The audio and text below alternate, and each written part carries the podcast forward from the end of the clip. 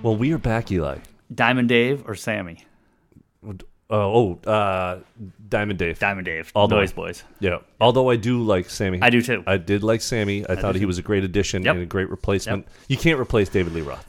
Name one other band with a lead singer that was that good that got replaced by another good one. Oh, AC/DC. AC/DC, yes. Yes, yeah, AC/DC. That's the only other one I can think of. It was creepy how much he sounded like him. Bon Scott died. Yeah. It was great. Great story, Eli. What a turd. Love that band. I'm glad I remembered your name. Well, welcome back, Eli. It has been way too long, and we did not fulfill our promise of doing once a week. So bad. Yeah. We have no more excuses. We can't give excuses anymore, can we? I've got a good excuse. Oh, what's your? You're a freaking rich business owner. What the fuck is your excuse? No, I was going to say I'm still trying to read this budget. There's that. I started digging into it pretty deeply. Like I've gotten to the point where I've made phone calls with people that I know that are experts in specific areas. Like, what the fuck is this number for? And what is this number for? And they, for the most part, I got great explanations. Yeah. And then in other places, they're like, that needs to go. Remember, and these are experts. Did you ever sit in a class where, like, they gave out the textbooks, and in the bottom corner it was like, go to page 54. Yeah. So you would turn to page 54, and then someone had written it in. Go to page 105, and then you would go to 105. Yeah, yeah. Go to page 9, and then at the end of that, it would be like, "You're a fucking idiot." Yeah, yeah. Still playing that right now. That's what I feel like going through this budget. Yeah. Like I turn a few pages one direction. And I'm looking for a cost center, and then I turn to another few pages. Yeah. And it's like it's really hard to follow. And I've jokingly described this as a shell game before, but it's like you have all of these different cost centers, and then you have all of these different revenue centers, and it all gets kind of mixed into this big thing that we call schools. So, admittedly, I've always said, like, it's complicated. I don't envy anyone who has to do this work, and it's. In some ways, a little bit of a flaw of the system that you have these lay people, and then you have the superintendent's office who puts this together, and this is where institutional knowledge is helpful. Whew, it's a doozy. I still don't know what to make of it. So here's my issue, because I'm a numbers guy. I freaking love looking at data. I love looking at numbers. That was my flaw as a child. I was very, overly analytical and blah, blah, blah. So this fits my personality. But where I got confused, like, they did a good job. I thought they set up the first 2 or 3 pages were the revenues. Yes. How we get money into the system. The next couple of pages were the expenditures. Where I got confused, because we've been talking about this eSurf money, the federal money that we got from COVID. It's the COVID money. Right. How does that fit into our budget? And I kept looking for the line in the expenditures and the revenue. It should have been in the federal revenue as far as I was concerned, because we're spending that money somewhere, but it's not. It's this weird thing. It wasn't there when I was looking at the revenue, and I was looking at expenditures. So we're spending money. Yeah, you pointed that out to me. I can't find it either. So the only thing I can think is either you're idiots, or we're idiots, or this is not well written, or it's hidden. Once again, it was not well communicated. I think what's happening, and I hope that people go. Because they're going to do a question and answer thing for the budget, right? Coming up pretty soon. Yeah, and I guess it's like open season or open comment period. Open season, yeah. That's probably a better way of putting it. Right. For the budget, May 1st to May 15th. Yep. And we're also they're also talking about the city level budget. So we're talking about a 6% school budget increase. Yep. We're talking about a 6% city increase. Right. So I don't even know how to do the math on that, but basically the city must be going up even more, because if the school is 6% on its own budget, and then the property taxes, so then the school. Anyhow, you put the two together, we're looking at a 6% increase, and I've seen schools reported on the news, like schools everywhere have to spend more money, and inflation's going to be a driver. I get that. It would be insane to say, like, let's go backwards. Let's spend less money. Right. Although you could, maybe, if you scrutinize things the right way. Yeah. We could spend as much money, I think, as far as I'm concerned. There's anyway, carry on. Well, sorry, right. And that was my point is, so this year we're staying under inflation, but for the past few years we've been way ahead of inflation, which has set us up for what we're now doing, which before I think you and I want to talk about this again, hopefully like in a week. Oh, yeah. With hopefully is a great word. With some more investigation, but we're actually not spending 6%. That's right. More, we think. Right. Well, you and I think they're selling it as 6% right now. They're selling it as a 6% increase to our taxes. But where I got a little bit pissed off when I was reading it, I couldn't because we can't find that eSurf money, and we're spending money and putting in programs that we're going to be able to spend this eSurf money over the next couple of years. Like we got what is it? 20 million this year or something like that, or 20 to spend over the next 20 to spend over the 2 years. So we get like 9 million to spend over here and 8 million or 9 million, whatever it is. So we're going to be putting these programs in at the tune of somewhere around $20 million over the next 2 years, which, you know, is another, what, 5% of the budget? What's the budget? What's 5 divided by 143? I mean, well, the 9 million, the 9 million eSurf is 6% of the budget. Right. So you add 6.2% plus the 6.3% or whatever it is. Exactly. And you're at 12.5% this year. Yes. Then you're going to do it again next year inevitably, and you're going to put these programs in that we're going to get used to doing, and then in 3 years we're going to be looking at a fucking huge budget. Ooh, like the eSurf money went away, and they're hoping that there's another revenue source that's going to come their way. But I don't know. You can't hope on it. That's what did you call it? You called it kicking the can down the road. It's the $9 million. We can find $9 million in this budget. I guarantee you, we could find at least part of that $9 million, and take that $9 million and put it back into. We probably could spend about the same amount of money, I would think. Yeah, I mean, you and I were somewhat critical. Maybe less. You and I were somewhat critical about adult education. Yep. We heard from a listener who was like, you know, I think you're a little off the mark on adult education. And we didn't mean to target that. We were just trying to point out that that's something that we're not required by law to do it. So hypothetically, if we were really going to, you know, have to say, well, this has got to go, that might be something that would go. Mm-hmm. And you and I said, well, why not put it into like another building? That person raised a good point. You have adults who are accessing that program, and those adults are accessing that program throughout the day. And so do you want like adults from the community in a building with teenagers? Yep. No, not necessarily. Although you and I have also come up with ideas as to how you could structure that. Like you could fold Casco Bay into one of the other larger schools, and then you would free up space. Right. So there's all kinds of ways that you could approach things and reduce the spending that nobody seems to be interested in doing. And some of this gets to a question of like, how much should we spend? Because there are people in our city who say, the problem is we're not spending enough. Still, with all of this money that we're spending, they say we're not spending enough. I don't know how you determine how much you should spend. Right, and in my opinion, and I've run a couple of businesses fairly successfully. You're a business person.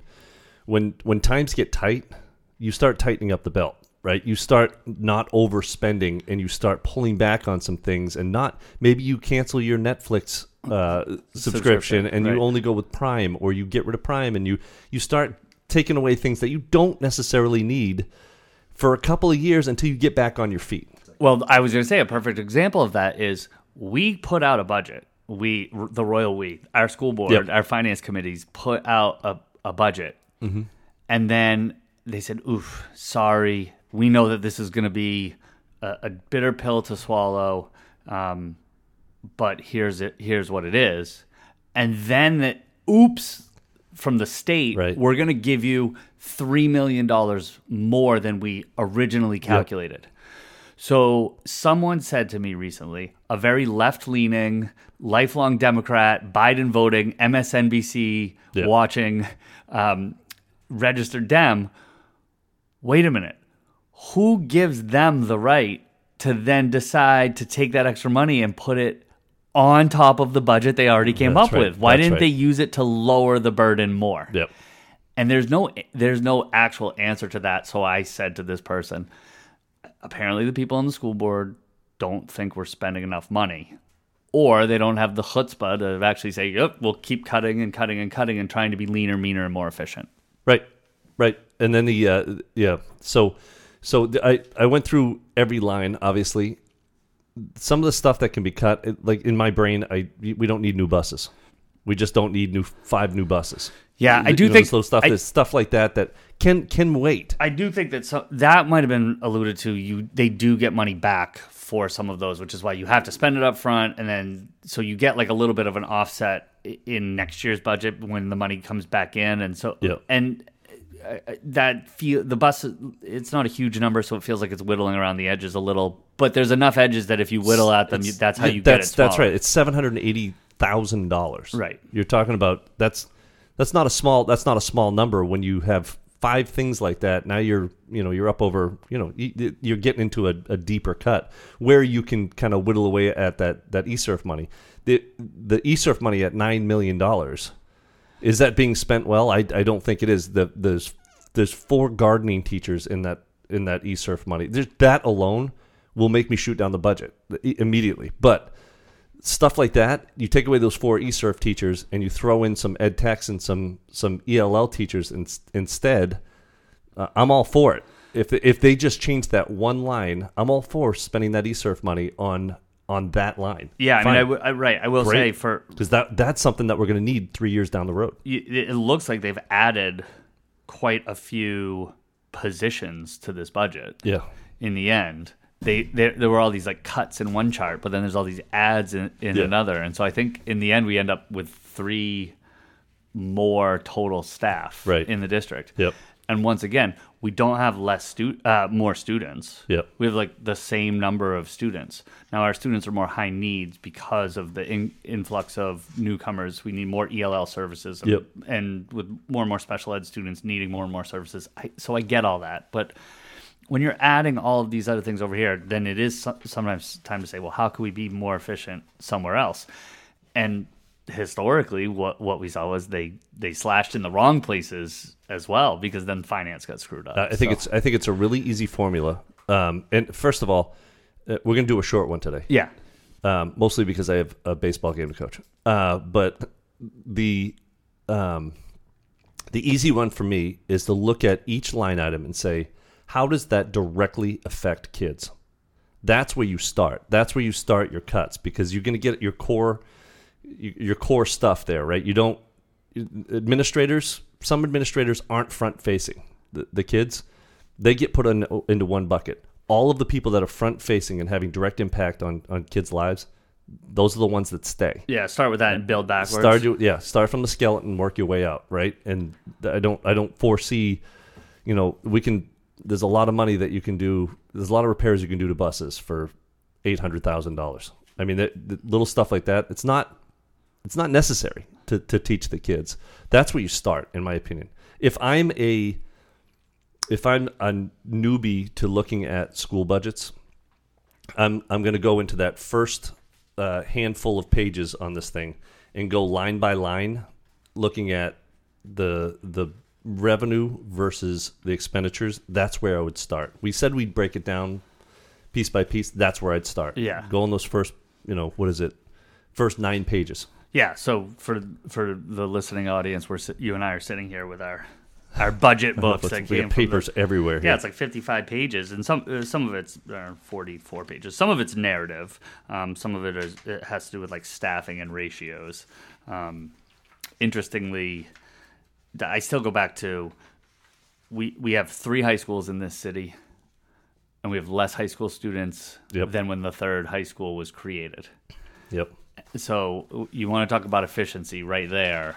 I think for the last 15, almost 20 years, we've been funding a 3 high school experiment, and the amount of money that has cost us, and the redundancy that has cost us, and the lack of efficiency, there's a ton of money that's getting spent. Yep. It's a luxury we can't afford. And that's the thing. I've said this before. There's a lot of luxuries we can't afford. There's a little narrative in here about the central office building, the 353 Cumberland Ave building. I mean, that's another one I think that... Just go away. We don't need it. Yeah. Yeah. There's an easier way to do that and a less expensive way to do that, and to throw money right back directly into the budget. So what is that? Where does that leave us? It's the end of April. We've got 2 weeks, and then the city's going to be discussing things, and then this budget will go to a vote in June. Here's what I'd like to do.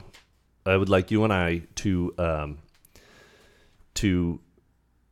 I've already gone through all of the first 9 pages. I get all of those increases. There are places where I think we could immediately start cutting. I don't think we need the buses. I don't think the diversity, equity, and belonging teachers need to be in there. I can find $2 million without even blinking. Yeah, I mean, there's some 6-figure salaries at the administrative level yep. that are part of the equity initiatives, yep. And they're not teaching students. Right. They're evaluative, so to speak, or they're teaching teachers how to be more in line with the Portland Promise. Yeah. What I would really like to focus on is getting people to realize what the effect of eSurf money will have on us in 3 years. It's going to be nice living fat on free money. We've been doing it for a while now as a society. What's the effect of that eSurf money in 3 years? I want to dig into what they're adding to it. Is that going to go away in 3 years? And if we can say, no, it's not going to go away and we're going to have to pay for it, we have to shoot this down now. I understand what you're saying. Your point is if we approve this budget yeah.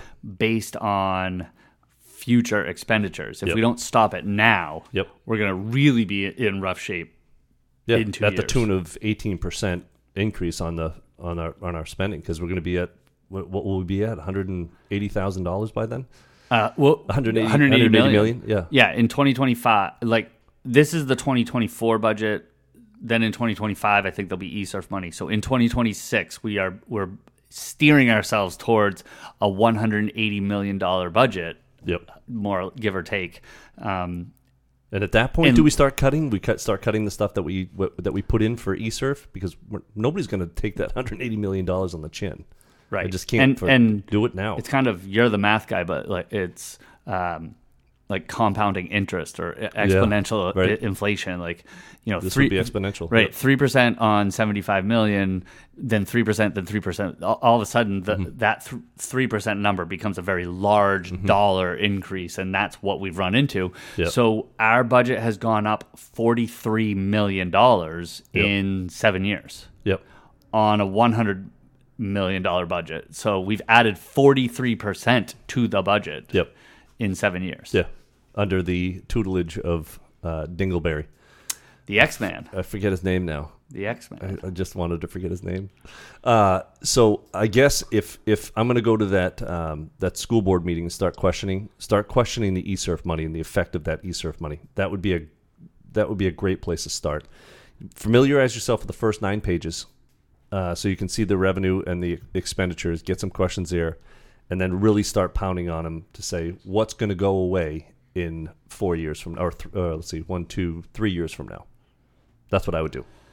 Yeah, I hear you. And we didn't even talk about it, although we've mentioned it before. You and I looked at the Island School. Yeah. I mean, it's yeah. The Cliff Island School is like $70,000 per student. Right. And we're spending $2 million on out-of-district placement, yep. which we have to, because these are like some of our most high-need yeah. Students. And you raised a point. You and I were talking about yeah. it. Like, why not build a school and be receiving yeah. $2 million from other places that need it? Yeah, like you could fold Casco Bay, like we've been talking about, into one of the high schools where it's empty. For the right. most part, it's half right. empty. Right, and have like a residential or day service program for these students that we're sending out of district. And let's get we're sending 33 students. I think it said there's 20 in the narrative. There's 29 students from Westbrook that get sent out of district. Right. So if we could build a place that would accommodate 50, a regional, we place. We would yep. get those yep. 20 from. Westbrook and yep. save yep. the $2 million that, like, keep that $2 million in our local cost center. Yep, you got it. But you know, these are not conversations we've been having because we're too busy fighting over equity, suspension rates, diversity, yeah. and so those schools that are out there, the special ed to carry on. I got this from a very reliable source. They're called special purpose schools. It's the Sweetser's and Spurwink, yeah.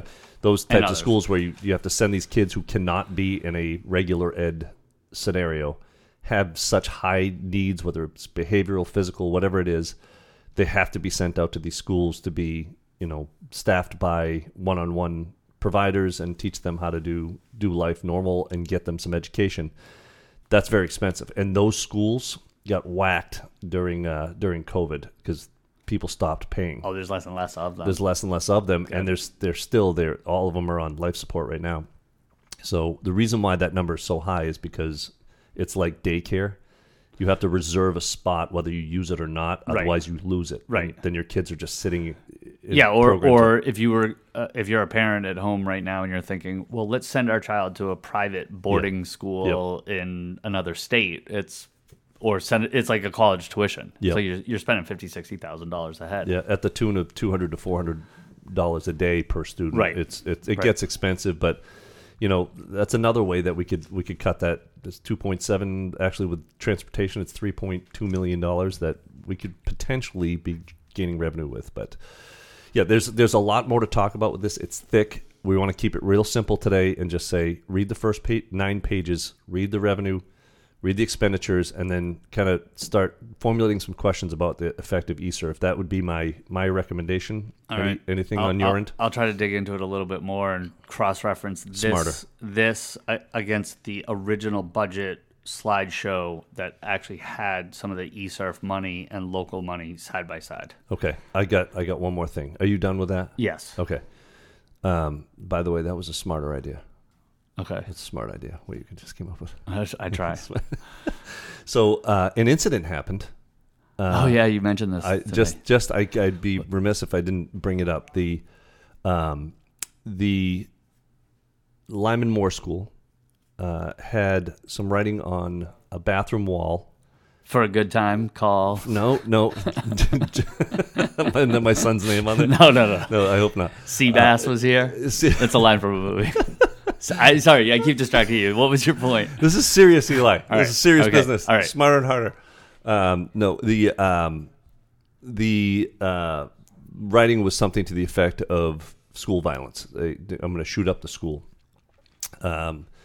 Police were called, and an email went home today saying that there was a vague threat that was basically downplaying a situation where it said, "I'm going to shoot up the school."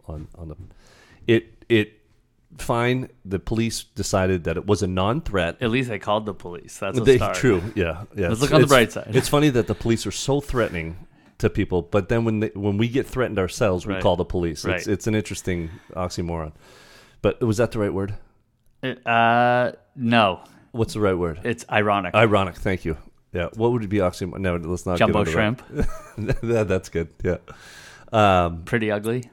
Pretty ugly is a good one. Yeah. Are you talking to me? No. Dick. Anyways, the police determined they decided there was nothing. Vague. It was much ado about nothing. It was a student that was probably trying to get out of school, and you know maybe some of the kids that we were talking about earlier. But they the email that went home was such a dog shit email about how this is, you know, it's nothing to see here. Everything's fine. Everything's not fine. Yeah. In the building, tell us it's not fine. It's fine. We can handle it. As parents, I didn't get that. I'm not a Lyman Moore parent, but if I was the principal in a school where that happened, I'd be sending a letter home to my parents saying, you need to be having conversations with your children. Yeah. About respect for the community, respect for your peers, respect for the professionals in the building, and we will not tolerate this type of behavior. Yeah, if this happens again, your kid's going to be kicked out. Very simple, but it was like, oh, it was very vague, nothing to worry about. We've taken care of everything. Your students are safe. Meanwhile, all the parents are like, every single parent was like, that is the most condescending email you could possibly send. We're not stupid. We know what's going on in your building. You have zero control of the building. You have zero control of the kids because you've stopped disciplining kids. That's what the sentiment is. Why not, Eli? Why not just as a principal just say it's fucked up. This is fucked up. I can't believe that someone would do this, and we're working to stop it. I have no idea. We don't know who it is yet. We're going to find out who it is, and will not be tolerated. This will not be tolerated. Why not just say that? I'm not. I don't know. I mean, because I'm not in charge over there, and there's it's an attitudinal leadership style, and this is what we've got right now. Yeah, it's just weird to me, and it really pissed me off. I had to bring it up because I know there are parents out there and teachers who are like, "What the fuck? Right? Why is this how it was dealt with?" Yeah. Why not just tell them the truth? Anyway, that's my 2 cents. I had to bring it up. No, that's scary stuff. Yeah. In the times that we're living in. I called a police officer friend of mine, and I said, hey, will you do me a favor and just run into that building and do like a tactical roll and draw your like chocolate gun and say, all right, hands up. Start tackling kids in the hallway, and that would be terrible. That would be threatening. That would be threatening. But anyway. Next podcast is going to be in about 2 years when Eli decides that he's going to come back from Cancun. Is this your 4th time there this year? See if I can get some. If I can just get some staff to cover the floor when I'm supposed to be. If anybody's looking for a job, come on down to Brookside Food and Drink. Actually, it would be Corsetti's. Corsetti's really more so. Yeah, Food and Drink. How is Brookside doing, by the way? Brookside's doing well. Things are good. You got any entertainment coming up that we can advertise for? We've got live entertainment every Friday. Every Friday we've got a band scheduled. Yeah, I heard Dave Perrin. Your good friend Dave Perrin is coming up. Yep. He's got a couple of gigs scheduled this summer. What is he calling himself these days? Dave Perrin Trio? I forget. Yeah, the magic that is Dave Perrin. No. So we just want to really quick before we take off, we just want to give a huge shout out to folks that are sending us money. That money is going into a fund that is going to be distributed to teachers. Needy teachers. If you have a teacher that you know about that could use it, or if you are a teacher and you could use funds, reach out. Let us know. Yeah. We got a small little kitty that's been building, and you and I aren't touching it. None of it goes to us. No. So. No. I actually don't know where half it is, in a sock drawer somewhere. No, I'm just kidding. It's sitting safely in a safe. But just reach out to us if you're looking for money for a project or supplies or whatever. We're here to help out. So. We better go because you got a coach, and I do have. I've got homework to do. We'll try to do better next time. I appreciate you guys listening, and we're sorry that it took Eli so long to get here. He was 20 minutes late for a 3:30 podcast. Any last words, Eli? No, I'm just 20 minutes and 2 days. Thank you guys for listening, and just remember, be nice to each other. Searching for greatness in a sea of the dying and shameless, a sea of the aimless. I don't wanna be